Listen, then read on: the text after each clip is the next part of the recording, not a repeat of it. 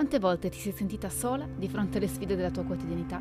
Rimani qui con me, siediti nel cerchio e allontana tutto per un po'. Qui si parla di carriera, famiglia, maternità, interessi personali ed energie femminili. Io sono Giulia Moscatello. Benvenuta nella tenda rossa. Allora, eccoci qui alla seconda puntata con ospite. Uh, sto registrando in una location nuova perché sono allo Zucca Studio, quindi avrete già capito che ho qui con me Marta Pavia, che forse conoscerete meglio come Zucca Violina, che è il suo nick su Instagram. Benvenuta Marta. Ciao.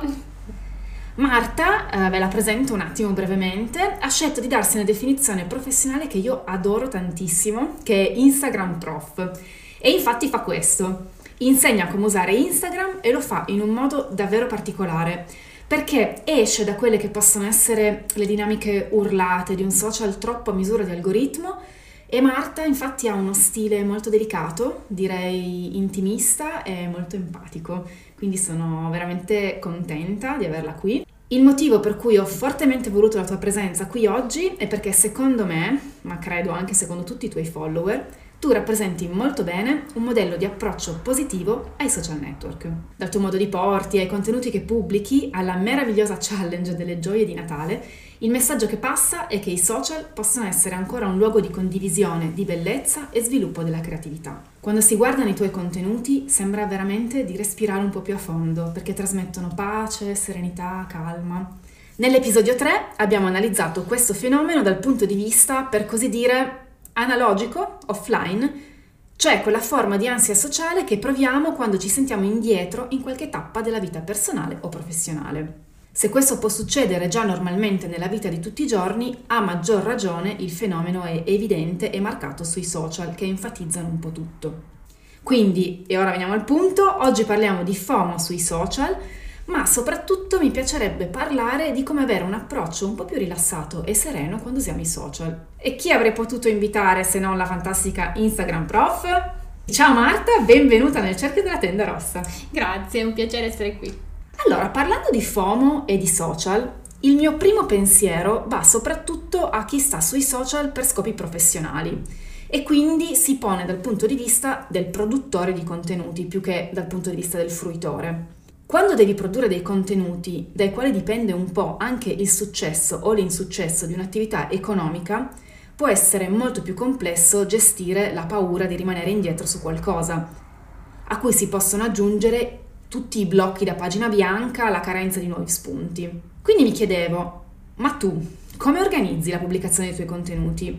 Quanto affidi ad esempio ad una progettazione, il famoso e molto spesso nominato piano editoriale, e quanto invece è spontaneo? Dunque, bella domanda. Allora, io non sono una pianificatrice, non faccio il piano editoriale e non credo che la pianificazione possa funzionare per tutti. Anzi, a dirla tutta, in realtà sento spesso interviste a creator molto bravi che affermano di non fare pianificazione e di creare i contenuti 5 minuti prima della pubblicazione. Ma e questo è un grosso ma, siamo tutti diversi, i cervelli sono tutti diversi, quindi probabilmente per qualcuno la pianificazione è anche efficace. La pubblicazione dei miei personali contenuti avviene quando si incontrano queste tre cose, questi tre fattori. Uno, l'urgenza comunicativa di dire qualcosa in cui credo. La seconda cosa è il fatto invece di avere pronti i contenuti per dire quella cosa, che non è scontato ovviamente.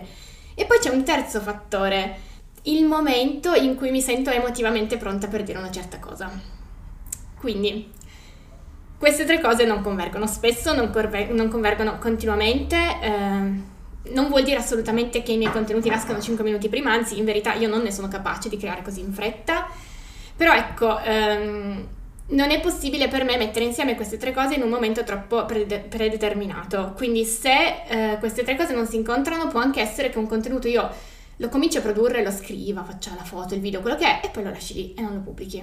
Non sono in grado di farmi una lista di date in cui pubblicare delle cose, um, se non per tempi molto limitati, per esempio con le famose gioie di Natale che tu hai nominato, però appunto 25 giorni consecutivi di pubblicazioni um, per me sono il massimo che posso pensare di pianificare. Questo tra l'altro è molto rassicurante, soprattutto credo per tutte quelle persone che si fanno un pochino prendere dall'ansia, eh, che pensano, oh mio Dio, devo assolutamente fare un piano editoriale, altrimenti non funzionerà mai niente su Instagram. E anche io come professionista tendo sempre a consigliare un po' una via di mezzo, quella che è la via che ti fa stare meglio. Quindi il piano editoriale per alcune persone è molto utile, mentre per altre persone il piano editoriale mette ansia. Quindi, oh mio Dio, sono obbligata a pubblicare questa cosa proprio oggi, eh, quando magari non mi trovo emotivamente pronta per parlare di quell'argomento, che potrebbe essere inserito all'interno di, una, di un dialogo per il senso che ha, ma magari io non sono pronta di parlare di quella cosa in quel momento lì. Adesso invece vorrei parlare di un altro tema che mi sta molto a cuore, cioè i social come luogo di condivisione del bello, della creatività e di cura verso il nostro pubblico, piccolo o grande che sia. E so che anche tu hai questa visione del mondo dei social. Però è anche vero che i social restano un terreno ricco di trappole e che si possono rivelare molto faticosi per chi produce contenuti e ha magari paura di non essere sempre sul pezzo e di perdersi qualche opportunità di conversazione. Per te ci sono stati momenti in cui la condivisione sui social è stata un peso perché ti sei trovata ad esempio nell'obbligo di pubblicare? Penso, non lo so, al tuo bellissimo progetto natalizio Gioie di Natale, di cui abbiamo parlato poco fa, che per chi non lo conoscesse è una challenge su Instagram che consiste nel pubblicare ogni giorno dell'avvento un contenuto ispirazionale a tema Natale. Ecco, questo progetto è pieno di uno spirito positivo, ma mi sono chiesta molto spesso se per te che lo organizzi e lo gestisci non si possa talvolta rivelare un'arma a doppio taglio, o se ti vengono in mente anche altre situazioni di cui ci vuoi parlare e qual è il tuo approccio per sentirti sempre libera e leggera quando usi i social. Bello, allora mm, sì, gioia di Natale è faticosissimo per me, specialmente da quando sono diventata madre di un bambino, quindi circa da due anni e mezzo a questa parte, e il tempo che dedico al mio lavoro si è ridotto all'osso, perché ho deciso di fare questo, cioè di, di ridurlo il più possibile. Quindi quest'anno ammetto che per la prima volta in otto anni di Gioia di Natale non sono riuscita a fornire all'inizio del contest i 25 temi. Ho navigato a vista, alcuni li ho aggiunti strada facendo e onestamente, anche se so che dispiacerà moltissimi, sto seriamente pensando di non farlo l'anno prossimo. Oh no! Sì! Beh, allora intanto ti ringrazio moltissimo per eh, la tua sincerità e per il tuo esserti eh, mostrata anche nella tua vulnerabilità eh, di ammettere un, un, punto di debolezza, cioè il fatto che anche per te eh, questa cosa qua è stata molto faticosa, soprattutto negli ultimi anni. Quindi ora vorrei affrontare con te un tema spinoso, visto che già, già stiamo andando verso, in questa direzione. Il mostro dei trend. Questi trend di cui tutti tanto parlano non sono altro che contenuti molto simili riprodotti da un gran numero di persone. Allora, secondo gli espertoni di Instagram, ehm, che hanno un approccio, diciamo, un po' meno umanizzante al social, se non fai i trend non vai da nessuna parte. A me onestamente viene un po' da dire che noia. O meglio, cioè ci sono dei trend che se vengono riprodotti con creatività sono anche molto interessanti. Altrimenti ammetto che io patisco un po' l'appiattimento generale quando rivedo sempre lo stesso contenuto riprodotto in modo identico da migliaia di persone. Io so bene che tu non hai sicuramente l'ansia di perdere un trend, anche perché parli spesso di, di questo argomento sui tuoi canali, ma so che per alcuni la questione di stare nei trend è vissuta con molta apprensione, oserei dire in alcuni casi con ansia, la nostra amica FOMO. Quindi mi chiedevo, ma tu quanto studi per capire se stai pubblicando la cosa giusta e quanto ti lasci trasportare dalla creatività nel realizzare qualcosa di bello e semplicemente fai uscire quello che ti piace senza pensare troppo se sia o meno un trend? Il mio approccio ai trend è più o meno, oh guarda, un trend, carino. Mm, come si può fare meglio? Nel senso, se non mi viene nessuna idea per aggiungere qualche cosa al compitino di rifare il trend, cioè per non fargli fare un passo avanti, se non riesco a fargli fare quel passo in più, non lo faccio, non lo svolgo, non faccio il mio compito. Perché secondo me è un po' come quando si chiede a un cantante, visto che siamo appena usciti da Sanremo, di fare una cover e mh, mm, anche a Sanremo, tra l'altro, c'è questo problema. Cioè, se il cantante fa il suo compitino e canta la canzone uguale all'originale, ma peggio perché non è, non è l'originale, secondo me è meglio che non la faccia. se riesce ad aggiungere una parte sua, scrivere un pezzettino in più di testo, oppure fare un arrangiamento molto particolare, um, far passare un nuovo significato, anche solo un significato musicale in più, ok, bello, ci piace, ci entusiasmiamo. Quindi se non c'è questo valore aggiunto, secondo me il trend si può anche non fare. E dicendo questo non voglio sembrare così brillante, cioè io non è che riesco a fare questa cosa di aggiungere sempre il valore aggiunto, infatti i trend molto spesso non li faccio, perché non sono particolarmente arguta, non ho questa grande ironia. Per cui semplicemente se non riesco a mettere questo ingrediente magico che migliori i trend, li lascio lì. Preferisco piuttosto sforzarmi di creare un format solo mio che utilizzi lo stesso linguaggio. Per esempio nel caso dei reel il linguaggio video sempre per dire qualcosa che ritengo utile, emozionante o importante. Spero che questa risposta possa quietare un po' gli animi di chi si sente in ansia o in obbligo nella riproduzione di un trend, anche perché mh, secondo me, ma penso che sia anche il tuo punto di vista Marta, eh, è proprio importante usare i social in, modo, in un modo che ci rappresenti e che porti un po' di valore agli altri. Quindi il bello di stare sui social è Mm, mettere del nostro e darlo e offrirlo agli altri. Concordo. Ok, veniamo quindi eh, all'ultima domanda. Um, entriamo un pochino nella, nella sfera un po' più rapporto lavoro e vita e ti vorrei chiedere quanto usi Instagram per lavoro e quanto per la tua vita e se c'è una linea di confine che riesce a darti in modo che lo strumento non diventi una trappola risucchia energie, risucchia tempo. No, non ci riesco, magari. No, non sono mai riuscita a mettere un confine netto tra la mia vita e il mio lavoro e specialmente nell'uso dei social. Eh, non saprei nemmeno bene come farlo e potrei anche dire che ci ho rinunciato. Però posso aggiungere qualche cosa, mh, mm, anche perché ultimamente sto lavorando molto su me stessa, anche perché ho avuto un figlio, quindi sto cercando di rapportarmi in maniera un po' più consapevole alla vita in generale. Ho fatto mindfulness, che è una versione laica della meditazione, e mh, mm, quindi ho capito che è possibile stare nel momento, ascoltarmi e capire quando quello che sto facendo, ad esempio stare su Instagram, mi provoca malessere, perché sì, me lo provoca anche a me spesso e cercare a quel punto di smettere o perlomeno di fare una pausa.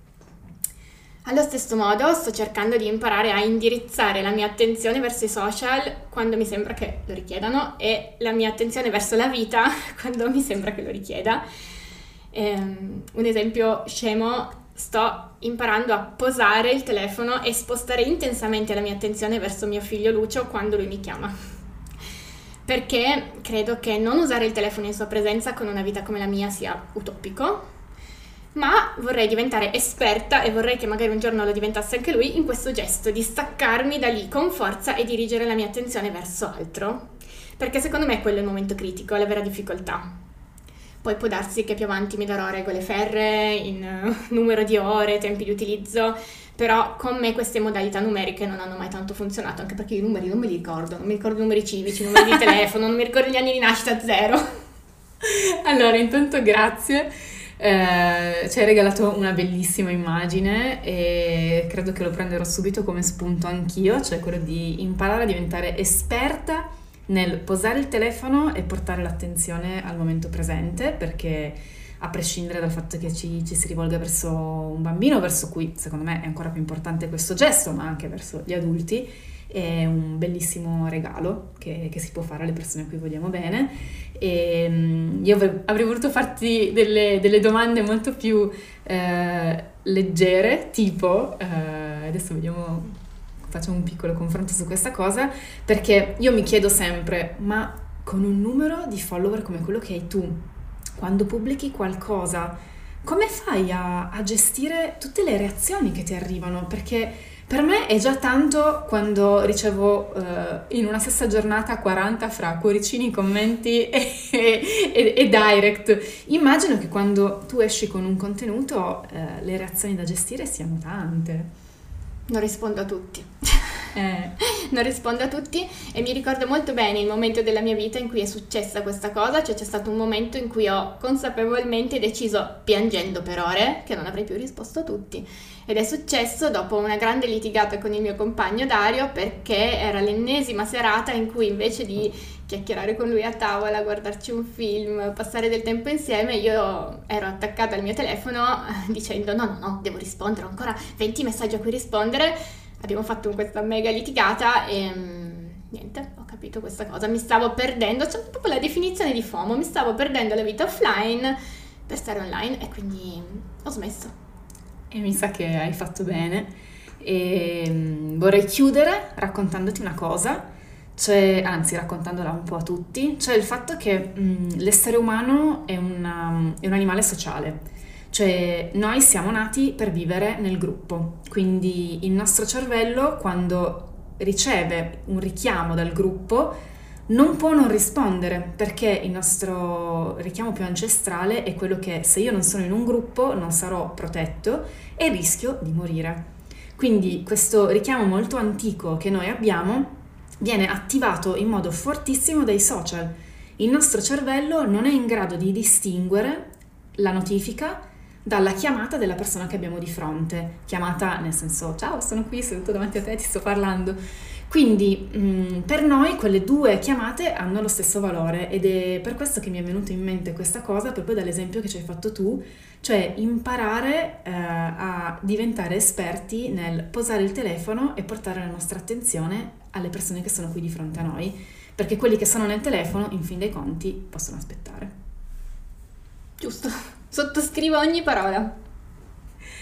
Allora, grazie, grazie di tutto e, ehm, a presto. È stato un piacere.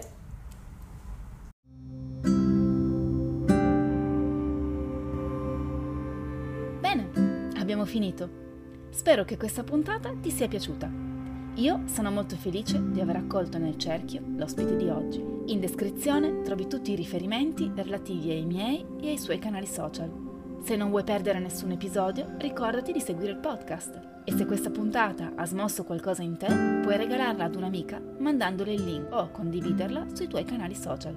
Ricordati che in descrizione trovi riferimenti anche per iscriverti alla newsletter e per compilare il form per suggerirmi i temi per i prossimi episodi. O se vuoi, puoi candidarti per essere mia ospite.